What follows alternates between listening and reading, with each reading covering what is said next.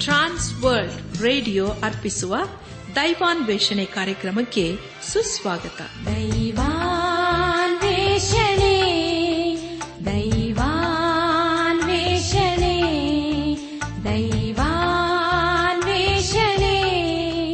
ದೈವಾನ್ವೇಷಣೆ. ಬನ್ನಿ ದೇವರ ವಾಕ್ಯವನ್ನು ಧ್ಯಾನ ಮಾಡುವ ಮುನ್ನ ಕರ್ತನ ಸಮ್ಮುಖದಲ್ಲಿ ನಮ್ಮನ್ನು ನಾವು ತಗ್ಗಿಸಿಕೊಂಡು ನಮ್ಮ ಶಿರವನ್ನು ಭಾಗಿಸಿ ನಮ್ಮ ಕಣ್ಣುಗಳನ್ನು ಮುಚ್ಚಿಕೊಂಡು ದೀನತೆಯಿಂದ ಪ್ರಾರ್ಥನೆ ಮಾಡೋಣ. ನಮ್ಮನ್ನು ಬಹಳವಾಗಿ ಪ್ರೀತಿ ಮಾಡಿ ಸಾಕಿ ಸಲಹುವ ನಮ್ಮ ರಕ್ಷಕನಲ್ಲಿ ತಂದೆಯಾದ ದೇವರೇ, ನಿನ್ನ ಪರಿಶುದ್ಧವಾದ ನಾಮವನ್ನು ಕೊಂಡಾಡಿ ಹಾಡಿ ಸ್ತುತಿಸುತ್ತೇವೆ. ಕರ್ತನೆ ನಮ್ಮ ಜೀವಿತದಲ್ಲಿ ನಿನ್ನ ಆಶೀರ್ವಾದ, ನಿನ್ನ ಕೃಪೆ, ನಿನ್ನ ಮಾರ್ಗದರ್ಶನ ಬೇಕಾಗಿರುವುದರಿಂದ ನಮ್ಮನ್ನೇ ತಗ್ಗಿಸಿಕೊಂಡವರಾಗಿ ನಿನ್ನ ಬಳಿಗೆ ಬಂದಿದ್ದೇವೆ. ನೀನೇ ನಮ್ಮನ್ನು ಆಶೀರ್ವದಿಸು. ಕರ್ತನೆ, ದಯವಾದ ದೇವನೇ, ಈ ದಿನ ವಿಶೇಷವಾಗಿ ಆಸ್ಪತ್ರೆಗಳಲ್ಲಿ ಸೇವೆ ಮಾಡುವ ವೈದ್ಯರನ್ನು, ದಾದಿಯರನ್ನು, ಹಾಗೂ ಎಲ್ಲಾ ಸೇವಾ ಸಿಬ್ಬಂದಿ ವರ್ಗದವರನ್ನು ನಿನ್ನ ಕೃಪೆಯ ಸಿಪ್ಪೊಪ್ಪಿಸಿಕೊಡ್ತೇವೆ ಅವರನ್ನು ಅವರು ಮಾಡುವಂತಹ ಸೇವೆಯನ್ನು, ಅವರು ಮಾಡುವಂತ ಎಲ್ಲ ಕೆಲಸ ಕಾರ್ಯಗಳನ್ನು ಆಶೀರ್ವದಿಸು. ಅವರಿಗೆ ಬೇಕಾದಂಥ ಎಲ್ಲ ಅಗತ್ಯತೆಗಳನ್ನು ನೀನೆ ಪೂರೈಸಪ್ಪ. ನಾವೆಲ್ಲರೂ ಆತ್ಮಿಕ ರೀತಿಯಲ್ಲಿ ನಿನ್ನವರಾಗಿ ಜೀವಿಸುತ್ತಾ, ಒಂದು ದಿವಸ ನಾವೆಲ್ಲರೂ ನಿನ್ನ ಮಹಿಮೆಯಲ್ಲಿ ಕಂಡು ಬರಲು ಕೃಪೆಯ ತೋರಿಸು. ಎಲ್ಲ ಘನ ಮಾನ ಮಹಿಮೆ ನಿನಗೆ ಮಾತ್ರ ಸಲ್ಲಿಸುತ್ತ, ನಮ್ಮ ಪ್ರಾರ್ಥನೆ, ಸ್ತುತಿ, ಸ್ತೋತ್ರಗಳನ್ನು ನಮ್ಮ ಒಡೆಯನು, ನಮ್ಮ ರಕ್ಷಕನು. ಲೋಕ ವಿಮೋಚಕನೂ ಆದ. ಯೇಸು ಕ್ರಿಸ್ತನ ದಿವ್ಯ ನಾಮದಲ್ಲಿ ಸಮರ್ಪಿಸಿಕೊಳ್ಳುತ್ತೇವೆ ತಂದೆಯೇ. ಆಮೇನ್. ಪ್ರೀತಿ.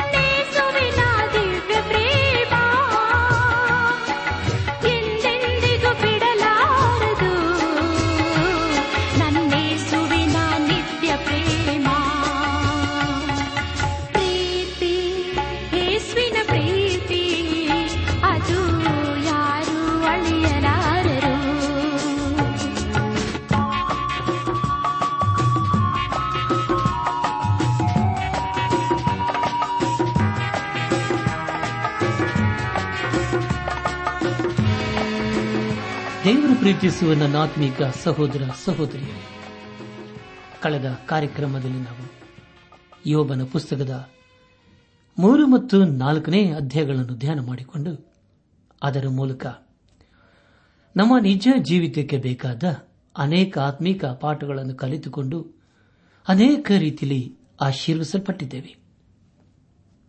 ದೇವರಿಗೆ ಮಹಿಮೆ ಉಂಟಾಗಲಿ. ಧ್ಯಾನ ಮಾಡಿದ ವಿಷಯಗಳನ್ನು ಈಗ ನೆನಪು ಮಾಡಿಕೊಂಡು ಮುಂದಿನ ವೇದ ಭಾಗಕ್ಕೆ ಸಾಗೋಣ. ಯೋಬನು ತನ್ನನ್ನು ತಾನು ಶಪಿಸಿಕೊಳ್ಳುವುದನ್ನು ಮತ್ತು ಅವನ ಸ್ನೇಹಿತನಾದ ಎಲಿಫಜನು ಯೋಬನ ಸ್ಥಿತಿಯನ್ನು ಕಂಡು ಅವನನ್ನು ಶಪಿಸಿದನು ಎಂಬ ವಿಷಯಗಳ ಕುರಿತು ನಾವು ಧ್ಯಾನ ಮಾಡಿಕೊಂಡೆವು. ಧ್ಯಾನ ಮಾಡಿದಂತಹ ಎಲ್ಲ ಹಂತಗಳಲ್ಲಿ ದೇವಾದಿ ದೇವನೇ ನಮ್ಮನ್ನು ನಡೆಸಿದನು, ದೇವರಿಗೆ ಮಹಿಮೆಯುಂಟಾಗಲಿ. ಇನ್ನು ನಾವು ಯೋಬನ ಪುಸ್ತಕದ ಐದು ಮತ್ತು ಆರನೇ ಅಧ್ಯಾಯಗಳನ್ನು ಧ್ಯಾನ ಮಾಡಿಕೊಳ್ಳೋಣ. ಈ ಅಧ್ಯಾಯಗಳಲ್ಲಿ ಎಲಿಫಜನ ಮತ್ತು ಯೋಬನ ಸಂಭಾಷಣೆಯು ಮುಂದುವರಿಯುತ್ತದೆ. ಪ್ರಿಯ ಬಾನಿಲ ಬಂಧುಗಳೇ, ಮುಂದೆ ನಾವು ಧ್ಯಾನ ಮಾಡುವಂತಹ ಎಲ್ಲ ಹಂತಗಳಲ್ಲಿ ದೇವರನ್ನು ಆಚರಿಸಿಕೊಂಡು ಮುಂದೆ ಮುಂದೆ ಸಾಗೋಣ. ಐದನೇ ಅಧ್ಯಾಯ. ಮೊದಲನೇ ವಚನದಲ್ಲಿ ಹೀಗೆ ಓದುತ್ತೇವೆ. ನೀನು ಕೂಗಿದರೆ ನಿನಗೆ ಉತ್ತರ ಕೊಡುವವರುಂಟೋ? ದೇವದೂತರಲ್ಲಿ, ಯಾರನ್ನು ಆಶ್ರಯಿಸುವೆ ಎಂಬುದಾಗಿ. ಪ್ರಿಯರೇ, ಇಲ್ಲಿ ಎಲಿಫಜನು ಕೇಳುವುದು ಒಳ್ಳೆಯ ಪ್ರಶ್ನೆಯಾಗಿದೆ. ಸಹಾಯಕ್ಕಾಗಿ ಯಾರನ್ನು ಬೇಡುವುದು? ಆದರೆ ಪ್ರಿಯರೇ, ದೇವದೂತರು ಸಹಾಯ ಮಾಡಲು ಶಕ್ತರಲ್ಲ. ಯೋಬನ ಕಾಲಕ್ಕೆ ಅಬ್ರಾಹಮನು ಮತ್ತು ಈಸಾಕನು ಮರಣಿಸಿರಬಹುದು. ಆದರೆ ಯೋಬನು ಅವನ ಕಾಲದಲ್ಲಿ ಜೀವಿಸುತ್ತಿದ್ದನು. ಯೋಬನಿಗೆ ಅಬ್ರಾಹ್ಮನಾಗಲಿ ಅಥವಾ ಈಸಾಕನಾಗಲಿ ಸಹಾಯ ಮಾಡಲಿಲ್ಲ. ಐದನೇ ಅಧ್ಯಾಯ. ಎರಡು ಮತ್ತು ಮೂರನೇ ವಚನಗಳನ್ನು ಓದುವಾಗ, ಕರಕರೆಯಿಂದ ಮೂರ್ಖನಿಗೆ ನಾಶನವು, ರೋಷದಿಂದ ಮೂಡನಿಗೆ ಮರಣವು ಸಂಭವಿಸುವುದಲ್ಲವೇ? ಮೂರ್ಖನು ಬೇರೂರುವುದನ್ನು ನಾನು ನೋಡಿದೆನು, ಕೂಡಲೇ ಅವನ ನಿವಾಸವು ಶಾಪಗ್ರಸ್ತವೆನ್ನುವುದಕ್ಕೆ ಆಸ್ಪದವಾಯಿತು ಎಂಬುದಾಗಿ. ನನ್ನಾತ್ಮಿಕ ಸಹೋದರ, ಸಹೋದರಿಯರೇ, ಕೆಟ್ಟವರು ಅಭಿವೃದ್ಧಿಯಾಗುವುದು ನಾವು ಕಂಡಿದ್ದೇವೆ. ಆದರೆ ಕಾಲಾಂತರದಲ್ಲಿ ಅವರು ಬಿದ್ದು ಹೋಗುತ್ತಾರೆ ಎಂಬುದಾಗಿ ಎಲಿಫಜನ್ ಹೇಳುತ್ತಾನೆ. ಅದರ ಕುರಿತು ಅರಸನಾದ ದಾವಿದನು ಕೀರ್ತನೆಗಳ ಪುಸ್ತಕ ಮೂವತ್ತೇಳನೇ ಅಧ್ಯಾಯ ಮೂವತ್ತೈದು ಮತ್ತು ಮೂವತ್ತಾರನೇ ವಚನಗಳಲ್ಲಿ ಹೀಗೆ ಬರೆಯುತ್ತಾನೆ ದುಷ್ಟನು ಭೀಕರವಾಗಿ ಸ್ವಸ್ಥಳದಲ್ಲಿ ಹಸಿರಾಗಿ ಬೆಳೆದ ಮರದಂತೆ ವಿಸ್ತರಿಸಿಕೊಂಡಿರುವುದನ್ನು ನೋಡಿದ್ದೆನು. ತರುವಾಯ, ನಾನು ಆ ದಾರಿಯಲ್ಲಿ ಹೋಗಿ ನೋಡಲಾಗಿ ಅವನು ಇಲ್ಲದೆ ಹೋಗಿದ್ದನು. ಅವನನ್ನು ಹುಡುಕಿದರೂ ಸಿಕ್ಕಲೇ ಇಲ್ಲ ಎಂಬುದಾಗಿ. ಪ್ರಿಯ ಬಾಂಧಲ್ ಬಂಧುಗಳೇ, ಇಲ್ಲಿ ದಾವಿದನು ಹೇಳುವುದೇನೆಂದರೆ, ಕೆಟ್ಟವನು ಅಭಿವೃದ್ಧಿಯಾಗುತ್ತಾನೆ, ಆದರೆ ಕಾಲಾಂತರದಲ್ಲಿ ಅವನನ್ನು ಹುಡುಗಿದರೂ ಸಿಕ್ಕುವುದಿಲ್ಲ ಎಂಬುದಾಗಿ. ಆದರೆ ಪ್ರಿಯರೇ, ಕೆಟ್ಟವರನ್ನು ದೇವರೇ ಒಂದು ದಿನ ನಾಶ ಮಾಡುತ್ತಾನೆ. ಇಲ್ಲಿ ಎಲಿಫಜನು ಯೋಬನನ್ನು ಕುರಿತು, ದೇವರೇ ನಿನ್ನನ್ನು ಈ ರೀತಿಯ ಸ್ಥಿತಿಗೆ ತಂದಿರಬಹುದೆಂದು ಹೇಳುತ್ತಾನೆ. ನಮ್ಮ ಧ್ಯಾನವನ್ನು ಮುಂದುವರೆಸಿ ಯೋಬನ ಪುಸ್ತಕ, ಐದನೇ ಅಧ್ಯಾಯ, ನಾಲ್ಕರಿಂದ ಏಳನೇ ವಚನದವರೆಗೆ ಓದುವಾಗ, ಅವನ ಮಕ್ಕಳು ನಿರಾಶ್ರಯರಾಗಿ ನ್ಯಾಯಸ್ಥಾನದಲ್ಲಿ ಸೋತು ಹೋಗುವರು. ಅವರನ್ನು ಬಿಡಿಸತಕ್ಕವರು ಯಾರೂ ಇಲ್ಲ.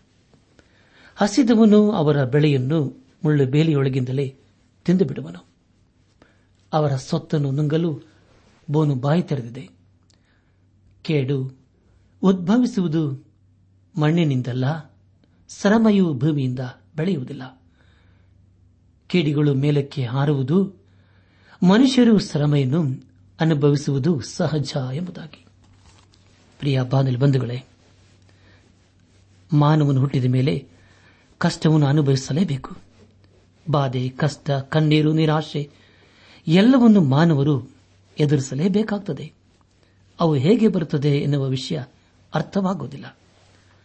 ಪ್ರವಾದಿಯಾದ ಏಷಾಯನು ನಲವತ್ತೆಂಟನೇ ಅಧ್ಯಾಯ ಇಪ್ಪತ್ತ ಎರಡನೇ ವಚನದಲ್ಲಿ ಹೀಗೆ ಬರೆಯುತ್ತಾನೆ ದುಷ್ಟರಿಗೆ ಸಮಾಧಾನವೇ ಇಲ್ಲ ಎಂದು ಯಹೋವನು ನುಡಿಯುತ್ತಾನೆ ಎಂಬುದಾಗಿ. ಪ್ರಿಯ ಬಾನಲ್ ಬಂಧುಗಳೇ, ಸಮಾಧಾನದ ಪ್ರಭುವಾದ ಯೇಸು ಕ್ರಿಸ್ತನಿಲ್ಲದೆ ಸಮಾಧಾನವನ್ನು ಹೊಂದಿಕೊಳ್ಳಲು ಸಾಧ್ಯವಿಲ್ಲ. ಅನೇಕ ಸಮಯಗಳಲ್ಲಿ ತಂದೆಯು ಮಾಡುವುದನ್ನು ಮಗನು ಅನುಭವಿಸಬೇಕೆಂಬುದಾಗಿ ಹೇಳುತ್ತೇವೆ. ಕೊರಿಂತ ಸಭೆಗೆ ಬರೆದ ಮೊದಲನೇ ಪತ್ರಿಕೆ ಹನ್ನೊಂದನೇ ಅಧ್ಯಾಯ ಮೂವತ್ತೊಂದನೇ ವಚನದಲ್ಲಿ ಹೀಗೆ ಓದುತ್ತೇವೆ. ನಮ್ಮನ್ನು ನಾವೇ ವಿಚಾರಿಸಿಕೊಂಡರೆ ನ್ಯಾಯ ವಿಚಾರಣೆಗೊಳಗಾಗುವುದಿಲ್ಲ ಎಂಬುದಾಗಿ. ಪ್ರಿಯ ಬಂಧುಗಳೇ, ನಮ್ಮನ್ನು ನಾವೇ ನ್ಯಾಯ ತೀರಿಸಿಕೊಳ್ಳುವುದಿಲ್ಲ, ಆದರೆ ದೇವರೇ ನಮಗೆ ನ್ಯಾಯ ತೀರಿಸಲಿದ್ದಾನೆ. ಇಬ್ರಿಯರಿಗೆ ಬರೆದ ಪತ್ರಿಕೆ ಹನ್ನೆರಡನೇ ಅಧ್ಯಾಯ ಆರನೇ ವಚನ ಹಾಗೂ ಹನ್ನೊಂದನೇ ಅಧ್ಯಾಯ ಇಪ್ಪತ್ತೈದನೇ ವಚನದಲ್ಲಿ ಹೀಗೆ ಓದುತ್ತೇವೆ. ಕರ್ತನು ತಾನು ಪ್ರೀತಿಸುವನನ್ನೇ ಶಿಕ್ಷಿಸುತ್ತಾನೆ. ತಾನು ಸೇರಿಸಿಕೊಳ್ಳುವ ಪ್ರತಿಯೊಬ್ಬ ಮಗನನ್ನು ಹೊಡೆಯುತ್ತಾನೆ ಎಂಬುದಾಗಿಯೂ ಸ್ವಲ್ಪ ಕಾಲ ಪಾಪ ಭೋಗಗಳನ್ನು ಅನುಭವಿಸುವುದಕ್ಕಿಂತ ದೇವರೊಂದಿಗೆ ಕಷ್ಟವನ್ನು ಅನುಭವಿಸುವುದೇ ಒಳ್ಳೆಯದೆಂದು ತೀರ್ಮಾನಿಸಿಕೊಂಡೆನು ಎಂಬುದಾಗಿ. ಪ್ರಿಯ ಬಾನಿಲ್ ಬಂಧುಗಳೇ, ನಮ್ಮ ಜೀವಿತದಲ್ಲಿ ಕಷ್ಟಗಳು ಬರುವುದಕ್ಕೆ ಕಾರಣ ಅವುಗಳ ಮೂಲಕ ನಾವು ಬುದ್ಧಿ ಪಾಠವನ್ನು ಕಲಿಬೇಕು. ಅನೇಕ ಸಮಯಗಳಲ್ಲಿ ದೇವರೇ ನಮ್ಮ ಜೀವಿತದಲ್ಲಿ ಕಷ್ಟಗಳನ್ನು ತರಬಹುದು. ಆದುದರಿಂದ ಇಲ್ಲಿ ಎಲಿಫಜನು ಹೇಳುವುದೇನೆಂದರೆ, ಮಾನವನು ಕಷ್ಟಗಳನ್ನು ಅನುಭವಿಸುವುದಕ್ಕೆ ಹುಟ್ಟಿದ್ದಾನೆ ಎಂಬುದಾಗಿ. ನಮ್ಮ ಧ್ಯಾನವನ್ನು ಮುಂದುವರೆಸಿ, ಯೋಬನ ಪುಸ್ತಕ ಇದನೇ ಅಧ್ಯಾಯ ಎಂಟರಿಂದ ಹದಿನಾರನೇ ವಚನದವರೆಗೆ ಓದುವಾಗ, ಈ ಸಂದರ್ಭದಲ್ಲಿ ನಾನಾದರೂ ದೇವರನ್ನೇ ಆಶ್ರಯಿಸುತ್ತಿದ್ದೆನು. ನನ್ನ ಸಂಗತಿಯನ್ನು ದೇವರಿಗೆ ಅರಿಕೆ ಮಾಡಿಕೊಳ್ಳುತ್ತಿದ್ದನು. ಆತನು ಅಪ್ರಮೇಯ ಮಹತ್ ಕಾರ್ಯಗಳನ್ನು ಅಸಂಖ್ಯವಾದ ಅದ್ಭುತ ಕೃತ್ಯಗಳನ್ನು ಮಾಡುತ್ತಾನೆ. ಭೂಮಿಯ ಮೇಲೆ ಮಳೆ ಸುರಿಸಿ ಹೊಲ ಗದ್ದೆಗಳಿಗೆ ನೀರನ್ನು ಒದಗಿಸುತ್ತಾನೆ. ಹೀನ ಸ್ಥಿತಿಯವರನ್ನು ಉನ್ನತ ಸ್ಥಿತಿಗೆ ಏರಿಸಿ ದುಃಖಿಸುವವರನ್ನು ನಿರಾಪಾಯ ಸ್ಥಳಕ್ಕೆ ಹತ್ತಿಸುತ್ತಾನೆ. ಯುಕ್ತಿವಂತರ ಕೈಯಿಂದ ಏನೂ ಆಗದಂತೆ ಅವರ ಉಪಾಯಗಳನ್ನು ಭಂಗಪಡಿಸುತ್ತಾನೆ. ಜ್ಞಾನಿಗಳನ್ನು ಅವರ ತಂತ್ರಗಳಲ್ಲಿಯೇ ಹಿಡಿಕೊಂಡು ಒಕ್ಕರ ಬುದ್ಧಿಯುಳ್ಳವರ ಆಲೋಚನೆಯನ್ನು ನಿರರ್ಥಕ ಮಾಡುತ್ತಾನೆ. ಅವರು ಹಗಲಿನಲ್ಲಿ ಕತ್ತಲೆಗೊಳಗಾಗಿ ಮಧ್ಯಾಹ್ನದಲ್ಲೂ ರಾತ್ರಿಯಲ್ಲಿರುವಂತೆ ತಡಮಾಡುತ್ತಾರೆ. ಇಂಥವರ ಬಾಯೆಂಬ ಕತ್ತಿಂದಲೂ ಬಲಿಷ್ಠರ ಕೈಯಿಂದಲೂ ದಿಕ್ಕಿಲ್ಲದವರನ್ನು ರಕ್ಷಿಸುತ್ತಾನೆ.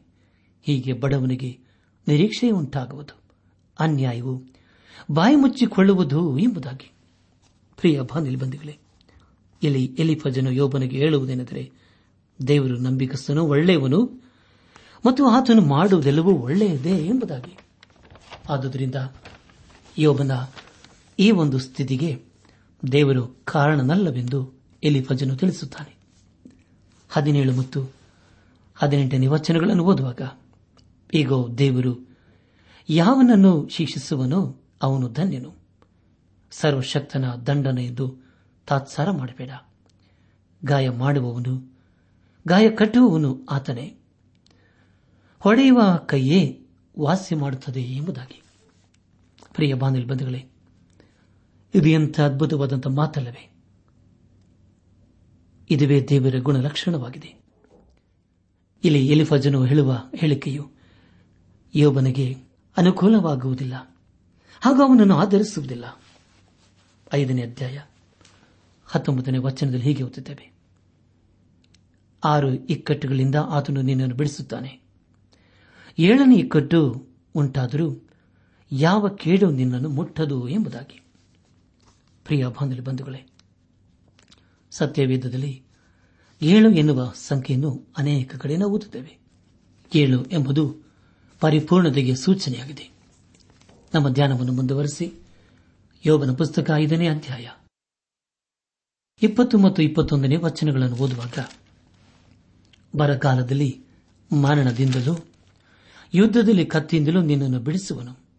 ನಾಲಿಗೆ ಎಂಬ ಕೊರಡೆಗೆ, ನೀನು ಮರೆಯಾಗಿರುವಿ. ವಿನಾಶ ಉಂಟಾದರೂ ನೀನು ಹೆದರುವುದಿಲ್ಲ ಎಂಬುದಾಗಿ. ಪ್ರಿಯ ಬಾನಿಲು ಬಂಧುಗಳೇ, ದೇವರು ಏಳು ಸಂಗತಿಗಳಿಂದ ನಮ್ಮನ್ನು ಬಿಡಿಸುತ್ತಾನೆ ಮೊದಲದಾಗಿ ಬರಗಾಲದಿಂದ, ಎರಡನೇದಾಗಿ ಯುದ್ದದ ಕತ್ತಿಯಿಂದ, ಮೂರನೇದಾಗಿ, ಕೆಟ್ಟ ಮಾತುಗಳಿಂದ, ನಾಲ್ಕನೇದಾಗಿ, ನಾಶನದಿಂದ, ಐದನೇದಾಗಿ, ದೇವರ ವಾಕ್ಯದ ಬರದಿಂದ, ಆರನೇದಾಗಿ, ಈ ಲೋಕದ ಅಂಧಕಾರದ ಶಕ್ತಿಯಿಂದ, ಮತ್ತು ಏಳನೇದಾಗಿ, ಆತ್ಮೀಕ ಮರಣದಿಂದ ದೇವರು ನಮ್ಮನ್ನು ತಪ್ಪಿಸುತ್ತಾನೆ ಕೊನೆಯದಾಗಿ ಎಲಿ ಫಜನು ಇಪ್ಪತ್ತ ಏಳನೇ ವಚನದಲ್ಲಿ ಹೀಗೆ ಹೇಳುತ್ತಾನೆ. ಈಗ ಇದನ್ನು ವಿಚಾರಿಸಿದ್ದೇವೆ, ಯಥಾರ್ಥವಾಗಿಯೇ ಇದೆ. ಇದನ್ನು ಕೇಳು. ನಿನ್ನಷ್ಟಕ್ಕೆ ನೀನೇ ತಿಳಿದುಕೋ ಎಂಬುದಾಗಿ. ಇಲ್ಲಿಗೆ ಯೋಬನ ಪುಸ್ತಕದ ಐದನೇ ಅಧ್ಯಾಯವು ಮುಕ್ತಾಯವಾಯಿತು. ಮುಂದೆ ನಾವು ಆರನೇ ಅಧ್ಯಾಯವನ್ನು ಧ್ಯಾನ ಮಾಡಿಕೊಳ್ಳೋಣ. ಆರನೇ ಅಧ್ಯಾಯದ ಪ್ರಾರಂಭದ ನಾಲ್ಕು ವಚನಗಳನ್ನು ಓದುವಾಗ ಆಮೇಲೆ ಯೋಬನು ಮತ್ತೆ ಇಂತೆಂದನು, ಆಹಾ, ತ್ರಾಸಿನಿಂದ ನನ್ನ ವಿಪತ್ತನ್ನು ಇಟ್ಟು, ಅದರಿಂದ ನನ್ನ ಕರಕರಿಯ ಭಾರವನ್ನು ತೂಕ ಮಾಡುವುದಾದರೆ ಎಷ್ಟೋ ಒಳ್ಳೆಯದು. ಆಗ ನನ್ನ ವಿಪತ್ತು ಸಮುದ್ರದ ಮರಳಿಗಿಂತಲೂ ಹೆಚ್ಚು ಭಾರವುಳ್ಳದೆಂದು ಗೊತ್ತಾಗುವುದು. ಆದುದರಿಂದಲೇ ಆತರದಿಂದ ಮಾತಾಡಿದ್ದೇನೆ. ಸರ್ವಶಕ್ತನ ಬಾಣಗಳು ನನ್ನಲ್ಲಿ ನಾಟಿರುತ್ತವೆ. ನನ್ನ ಆತ್ಮವು ಅವುಗಳ ವಿಷಯವನ್ನು ಹೀರಿಕೊಳ್ಳುತ್ತದೆ. ದೇವರು ಕಳಿಸಿದ ಅಪಾಯಗಳು ನನಗೆ ವಿರೋಧವಾಗಿ ವ್ಯೂಹ ಕಟ್ಟಿವೆ ಎಂಬುದಾಗಿ. ಪ್ರಿಯ ಬಾಂಧವ ಬಂಧುಗಳೇ, ಯೋಬನ ಈ ಒಂದು ಸ್ಥಿತಿಯಲ್ಲಿ ದೇವರು ಸಹಾಯ ಮಾಡಲಿಲ್ಲ. ಆದರೆ, ಪ್ರಿಯ ಬಾಂಧವ ಬಂಧುಗಳೇ, ನಮ್ಮ ಎಲ್ಲಾ ಪ್ರಶ್ನೆಗಳಿಗೆ ಯೇಸು ಕ್ರಿಸ್ತನ ಉತ್ತರವಾಗಿದ್ದಾನೆ. ಇಲ್ಲಿ ಯೋಬನು ಸಹಾಯಕ್ಕಾಗಿ ಬೇಡುತ್ತಿದ್ದಾನೆ. ಐದರಿಂದ ಏಳನೇ ವಚನದವರೆಗೆ ಓದುವಾಗ ಕಾಡು ಕತ್ತೆಗೆ ಹೊಲಿರಲು ಅರಚಿತೆ, ಎತ್ತಿಗೆ ಮೇವಿರಲು ಕೂಗಿತೆ. ಸಪ್ಪೆಯನ್ನು ಉಪ್ಪಿಲ್ಲದೆ ತಿನ್ನಬಹುದೇ? ಮೊಟ್ಟೆಯಲ್ಲಿರುವ ಲೋಳಿಯು ರುಚಿಯೇ? ಇಂಥ ಆಹಾರವು ನನಗೆ ಅಸಹ್ಯವಾಗಿದೆ, ಮುಟ್ಟಲಾರೆನೋ ಎಂಬುದಾಗಿ. ಪ್ರಿಯ ಬಾಂಧವ ಬಂಧುಗಳೇ, ಇಲ್ಲಿ ಯೋಬನು ಹೇಳುವುದೇನೆಂದರೆ, ಬಾಧೆಗಳು ನನ್ನನ್ನು ಕಾಡುತ್ತವೆ ಎಂಬುದಾಗಿ. ಎಂಟರಿಂದ ಹದಿಮೂರನೇ ವಚನದವರೆಗೆ ಓದುವಾಗ ಅಯ್ಯೋ, ನನ್ನ ವಿಜ್ಞಾಪನೆಯು ನೆರವೇರದಿಲ್ಲವೇ? ನನ್ನ ಬಯಸುವುದನ್ನು ದೇವರು ಕೊಡುವುದಿಲ್ಲವೇ? ಆತನ ದಯಮಾಡಿ ತನ್ನ ಕೈ ಝಾಡಿಸಿ ನನ್ನನ್ನು ಜಜ್ಜಿ ಸಂಹರಿಸಿದರೆ, ಆಗ ನಾನು ಆಧರಣೆ ಹೊಂದಿ ಮಿತಿಯಿಲ್ಲದ ಯಾತನೆಯಲ್ಲಿಯೂ ಉಲ್ಲಾಸಿಸುವೆನು. ಸದಮಲ ಸ್ವಾಮಿಯ ಆಜ್ಞೆಗಳನ್ನು ನಾನು ತೊಡೆದು ಬಿಟ್ಟವನಲ್ಲ. ನನ್ನ ಬಲವು ಎಷ್ಟಿರದು? ನಾನು ಹೇಗೆ ಕಾದುಕೊಳ್ಳಲಿ? ನನ್ನ ಅಂತ್ಯಸ್ಥಿತಿಯನ್ನು ನಾನು ತಾಳ್ಮೆಯಿಂದಿರುವುದಕ್ಕೆ ನನ್ನ ಬಲವು, ಕಲ್ಲಿನ ಬಲವೋ, ನನ್ನ ಶರೀರವೋ ತಾಮ್ರದ್ದೋ, ನನ್ನಲ್ಲಿ ಏನೋ ಸಾಯವಿಲ್ಲವಲ್ಲ. ನನ್ನ ಸಾಮರ್ಥ್ಯವು ತೊಲಗಿ ಹೋಗಿದೆ ಎಂಬುದಾಗಿ. ಪ್ರಿಯರಿ, ಈಗ ಯೋಬನು ಸಂಪೂರ್ಣವಾಗಿ ಕೊಗ್ಗಿ ಹೋಗಿದ್ದಾನೆ. ತಾನು ಜೀವಿಸುವುದಕ್ಕೆ ಯೋಗ್ಯನಲ್ಲವೆಂದು ಹೇಳುತ್ತಿದ್ದಾನೆ. ಇನ್ನು ಬಾಧೆಗಳನ್ನು ಅನುಭವಿಸಲು ಸಾಧ್ಯವಿಲ್ಲವೆಂದು ಅಂದುಕೊಳ್ಳುತ್ತಾನೆ. ಹದಿನಾಲ್ಕರಿಂದ ಇಪ್ಪತ್ತೊಂದನೇ ವಚನದವರೆಗೆ ಓದುವಾಗ, ಒಬ್ಬನು ಮನಗುಂದಿ, ಸರ್ವಶಕ್ತನ ಮೇಲಣ ಭಯಭಕ್ತಿಯನ್ನು ಬಿಡುವನಾಗಿದ್ದರೂ ಅವನ ಮಿತ್ರನು ಅವನಿಗೆ ದಯ ತೋರಿಸತಕ್ಕದ್ದು. ನನ್ನ ಸಹೋದರರಾದರೂ ತೊರೆಯ ಹಾಗೂ ಪ್ರವಾಹವು ಹಾದು ಹೋಗಿ ಬತ್ತಿದ ಹಳ್ಳದ ಹಾಗೂ ದ್ರೋಹಿಗಳಾಗಿದ್ದಾರೆ. ಹಿಮವು ಅಡಗಿರುವ ಪ್ರವಾಹಗಳು ಮಂಜುಗಡ್ಡೆಯಿಂದ ಕೂಡಿ ಕಪ್ಪಾಗಿರುವು. ಬೇಸಿಗೆ ಬರುತ್ತಲೇ ಮಾಯವಾಗುವು. ಸೆಕೆಯುಂಟಾದಾಗಲೂ ಅವು ಬತ್ತಿ ಕಾಣಿಸದೆ ಹೋಗುವು. ಇಂಥ ತೊರೆಗಳ ಮಾರ್ಗವಾಗಿ ಪ್ರಯಾಣ ಮಾಡುವ ವರ್ತಕರ ಗುಂಪುಗಳು ವಾರಿಯಾಗಿ ಮರುಭೂಮಿಗೆ ತಿರುಗಿ ನಾಶವಾಗುತ್ತವೆ. ತೇಮದ ಗುಂಪಿನವರು ಖಂಡಿತಿ ನೋಡಿದರು. ಶಬದ ಸಮೂಹದವರು ಆ ತೊರೆಗಳನ್ನು ಹಾರಿಸಿದರು. ಅಲ್ಲಿಗೆ ಸೇರಿ ಆಶಾಭಂಗಪಟ್ಟರು. ನಂಬಿದಷ್ಟು ನಿರೀಕ್ಷೆಗೆಟ್ಟರು. ಈಗ ನೀವು ಹಾಗೆಯೇ ಇದ್ದೀರಿ. ನನ್ನ ವಿಪತ್ತನ್ನು ಕಂಡ ಕೂಡಲೇ ಹೆದರಿದಿರಿ ಎಂಬುದಾಗಿ. ಪ್ರಿಯ ಬಾದಲು ಬಂಧುಗಳೇ ಯೋಗನು ತನ್ನ ಪಾದೆಗಳಲ್ಲಿ ಅವನು ಕೊಗ್ಗಿ ಹೋಗಿದ್ದಾನೆ. ಈ ಒಂದು ಸ್ಥಿತಿಯಲ್ಲಿ ಅವನು ಸಹಾಯಕ್ಕಾಗಿ ದೇವರನ್ನು ಬೇಡುತ್ತಿದ್ದಾನೆ. ಪ್ರಿಯ ಬಾಂಧವ ಬಂಧುಗಳೇ, ಯೋಬನ ತನ್ನ ಜೀವಿತದಲ್ಲಿ ದೇವರನ್ನು ದೂಷಿಸಲಿಲ್ಲ. ಬದಲಾಗಿ ದೇವರ ಸಹಾಯಕ್ಕಾಗಿ ಬೇಡಿಕೊಂಡನು. ಕೊನೆಯದಾಗಿ ಯೋಗನ ಪುಸ್ತಕ ಆರನೇ ಅಧ್ಯಾಯ, ಇಪ್ಪತ್ತೆರಡರಿಂದ ಮೂವತ್ತನೇ ವಚನದವರೆಗೆ ಓದುವಾಗ, ನನ್ನ ಭಿನ್ನಹವೇನು ನನಗೆ ದಾನ ಮಾಡಿರಿ ಎಂದು ಭಿನ್ನವಿಸಿದೆನೋ ನಿಮ್ಮ ಆಸ್ತಿಯಿಂದ ನನಗಾಗಿ ಲಂಚ ಕೊಡಿರಿ ಎಂದೆನೋ, ವಿರೋಧಿಯ ಕೈಯಿಂದ ನನ್ನನ್ನು ರಕ್ಷಿಸಿರಿ ಎಂದು ಕೇಳಿಕೊಂಡೆನು. ಬಲಾತ್ಕರಿಸುವುದರಿಂದ ನನ್ನನ್ನು ವಿಮೋಚಿಸಿರಿ ಎಂದು ಬೇಡಿಕೊಂಡೆನೆ. ನನಗೆ ಉಪದೇಶ ಮಾಡಿ. ನನ್ನ ತಪ್ಪನ್ನು ನನಗೆ ತಿಳಿಯಪಡಿಸಿರಿ. ನಾನು ಮೌನದಿಂದಿರುವೆನು. ನೀತಿಯ ನುಡಿಗಳು ಎಷ್ಟು ಖಂಡಿತವಾಗಿವೆ. ಆದರೆ ನಿಮ್ಮ ಖಂಡನೆಯು ಖಂಡಿಸುವುದೇನು? ಬರೀ ಮಾತುಗಳನ್ನು ಖಂಡಿಸಬೇಕೆನ್ನುವಿರೋ ಜೆಸಗೆಟ್ಟವನ ಮಾತುಗಳು ಗಾಳಿಗೆ ಹೋಗತಕ್ಕವುಗಳಲ್ಲವೇ? ನೀವು ಚೀಟಿ ಹಾಕಿ ಅನಾಥನನ್ನು ತೆಗೆದುಕೊಳ್ಳುವವರು, ಸ್ನೇಹಿತನನ್ನು ವಿಕ್ರಯಿಸುವವರು. ಈಗ ದಯಮಾಡಿ ನನ್ನನ್ನು ನೋಡಿರಿ. ನಿಮ್ಮ ಮುಖದ ಎದುರಿಗೆ ನಾನು ಸುಳ್ಳಾಡುವನೋ? ದಯವಿಟ್ಟು ನನ್ನ ವಿಚಾರಣೆಗೆ ತಿರುಗಿಕೊಳ್ಳಿರಿ. ಅನ್ಯಾಯವಾಗದಿರಲಿ. ಮತ್ತೆ ವಿಮರ್ಶೆಗೆ ತಿರುಗಿಕೊಳ್ಳಿರಿ. ನನ್ನ ವ್ಯಾಜ್ಯವು ನ್ಯಾಯವಾದದ್ದು. ರುಚಿ ವಿಮರ್ಶೆಯಲ್ಲಿ ನನ್ನ ನಾಲಿಗೆಯು ತಪ್ಪು ಮಾಡುತ್ತದೋ? ನನ್ನ ಅಂಗಗಳು ವಿಪತ್ತುಗಳ ನ್ಯಾಯ ನ್ಯಾಯವನ್ನು ವಿವೇಚಿಸಲಾರದೋ ಎಂಬುದಾಗಿ. ಪ್ರಿಯ ಬಂಧುಗಳೇ, ಯೋಬನ ಮೂವರು ಸ್ನೇಹಿತರು ದೇವರನ್ನು ಸರಿಯಾಗಿ ಅರ್ಥ ಮಾಡಿಕೊಳ್ಳಲಿಲ್ಲ. ಯೋಬನಿಗೆ ಈ ಸ್ಥಿತಿ ಯಾಕೆ ಬಂತು ಎಂಬುದಾಗಿ ಅವರಿಗೆ ಸರಿಯಾಗಿ ತಿಳಿಯಲಿಲ್ಲ. ಅಷ್ಟೇ ತಮ್ಮ ವಿಷಯವನ್ನು ಕೂಡ ಅವರು ಸರಿಯಾಗಿ ಅರ್ಥ ಮಾಡಿಕೊಳ್ಳಲಿಲ್ಲ. ಅವರಿಗೆ ಸತ್ಯವು ಅರ್ಥವಾಗಲೇ ಇಲ್ಲ. ಆದರೆ ಪ್ರಿಯರಿ, ಅವರು ಹೇಳುವುದೇನೆಂದರೆ, ಯೋಬನು ಯಾವುದೋ ಗುಪ್ತ ಪಾಪವನ್ನು ಮಾಡಿದ್ದಾನೆ. ಅದನ್ನು ದೇವರ ಮುಂದೆ ಅರಿಕೆ ಮಾಡಲಿಲ್ಲ. ಆದ್ದರಿಂದ ಹೀಗೆ ಆಯಿತು ಎಂಬುದಾಗಿ. ಈ ಸಂದೇಶವನ್ನು ಆಲಿಸುತ್ತಿರುವ ಆತ್ಮಿಕ ಸಹೋದರ ಸಹೋದರಿಯರೇ, ಆಲಿಸಿದ ವಾಕ್ಯದ ಬೆಳಕಿನಲ್ಲಿ ನಮ್ಮ ಜೀವಿತವನ್ನು ಪರೀಕ್ಷಿಸಿಕೊಂಡು, ತಿದ್ದಿ ಸರಿಪಡಿಸಿಕೊಂಡು, ಕ್ರಮಪಡಿಸಿಕೊಂಡು ದೇವರ ಮೆಚ್ಚುವಂತಹ ಕಾರ್ಯಗಳನ್ನು ಮಾಡುತ್ತಾ ಆತನ ಆಶೀರ್ವಾದಕ್ಕೆ ಪಾತ್ರರಾಗೋಣ.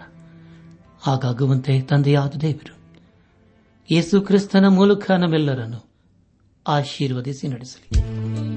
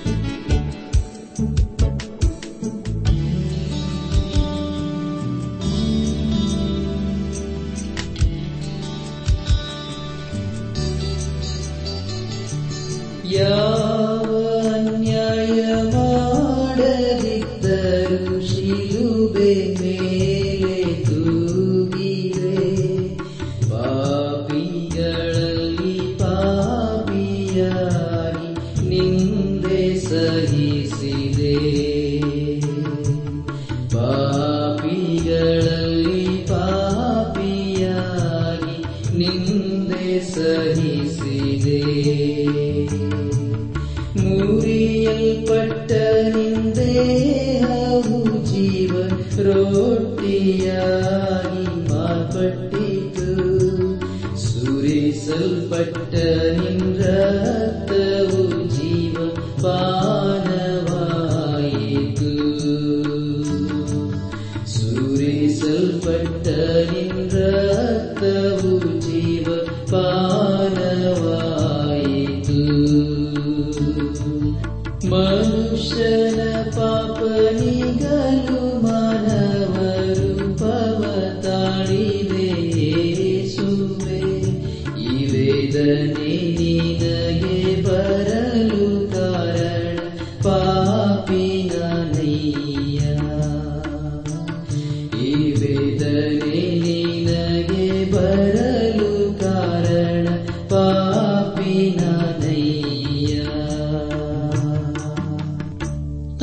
ಸಹೋದರ ಸಹೋದರಿಯರೇ, ಇಂದು ದೇವರು ನಮಗೆ ಕೊಡುವ ವಾಗ್ದಾನ, ಸರ್ವಶಕ್ತನಾದ ದೇವರು ತನ್ನ ಪ್ರಜೆಗೆ ಸುಕ್ಷೇಮವನ್ನು ದಯಪಾಲಿಸುವನು.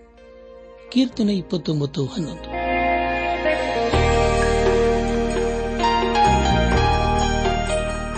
ಪ್ರಿಯರೇ, ದೈವಾನ್ವೇಷಣೆ ಕಾರ್ಯಕ್ರಮವು ನಿಮ್ಮ ಅನುದಿನ ಜೀವನಕ್ಕೆ ಬೇಕಾದ ನವ ಉತ್ತೇಜನ ಹಾಗೂ ಆಶೀರ್ವಾದ ನೀಡಿದೆ ಎಂದು ನಾವು ನಂಬುತ್ತೇವೆ. ನಿಮ್ಮ ಅನಿಸಿಕೆ ಹಾಗೂ ಅಭಿಪ್ರಾಯ ನಮ್ಮೊಂದಿಗೆ ಪತ್ರದ ಮೂಲಕ ಇಮೇಲ್ ಅಥವಾ ದೂರವಾಣಿ ಮೂಲಕ ದಯಮಾಡಿ ತಿಳಿಸಿರಿ. ನಿಮ್ಮ ಸಂತೋಷದಲ್ಲಿ ನಾವು ಸಹ ಪಾಲುಗಾರರಾಗುತ್ತೇವೆ ಹಾಗೂ ನಿಮ್ಮ ಪತ್ರಗಳಿಗೆ ಉತ್ತರಿಸುತ್ತೇವೆ. ಈ ಕಾರ್ಯಕ್ರಮವನ್ನ ಕೇಳುವಂತೆ ನಿಮ್ಮ ಸ್ನೇಹಿತರಿಗೂ, ಬಂಧುಗಳಿಗೂ ನೆರೆಹೊರೆಯವರಿಗೂ ತಿಳಿಸಿರಿ. ದೇವರ ಅಧಿಕ ಆಶೀರ್ವಾದ ನಿಮ್ಮೆಲ್ಲರ ಮೇಲೆ ಸುರಿಯಲಿ.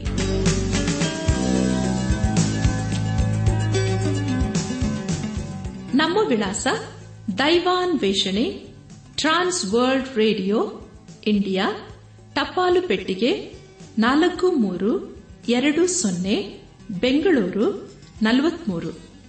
ದೈವಾನ್ ವೇಷಣೆ trans world radio, India, post box four three two zero, Bangalore forty three. ದೂರವಾಣಿ ಸಂಖ್ಯೆ ಒಂಬತ್ತು ಎಂಟು ನಾಲ್ಕು ಐದು ಆರು, ಒಂದು ಆರು, ನಾಲ್ಕು ಒಂದು ಎರಡು. ನಮ್ಮ ಇಮೇಲ್ ವಿಳಾಸ Kannada TTB at radio eight eight two dot com ನಮಸ್ಕಾರ ಪ್ರಿಯರೇ.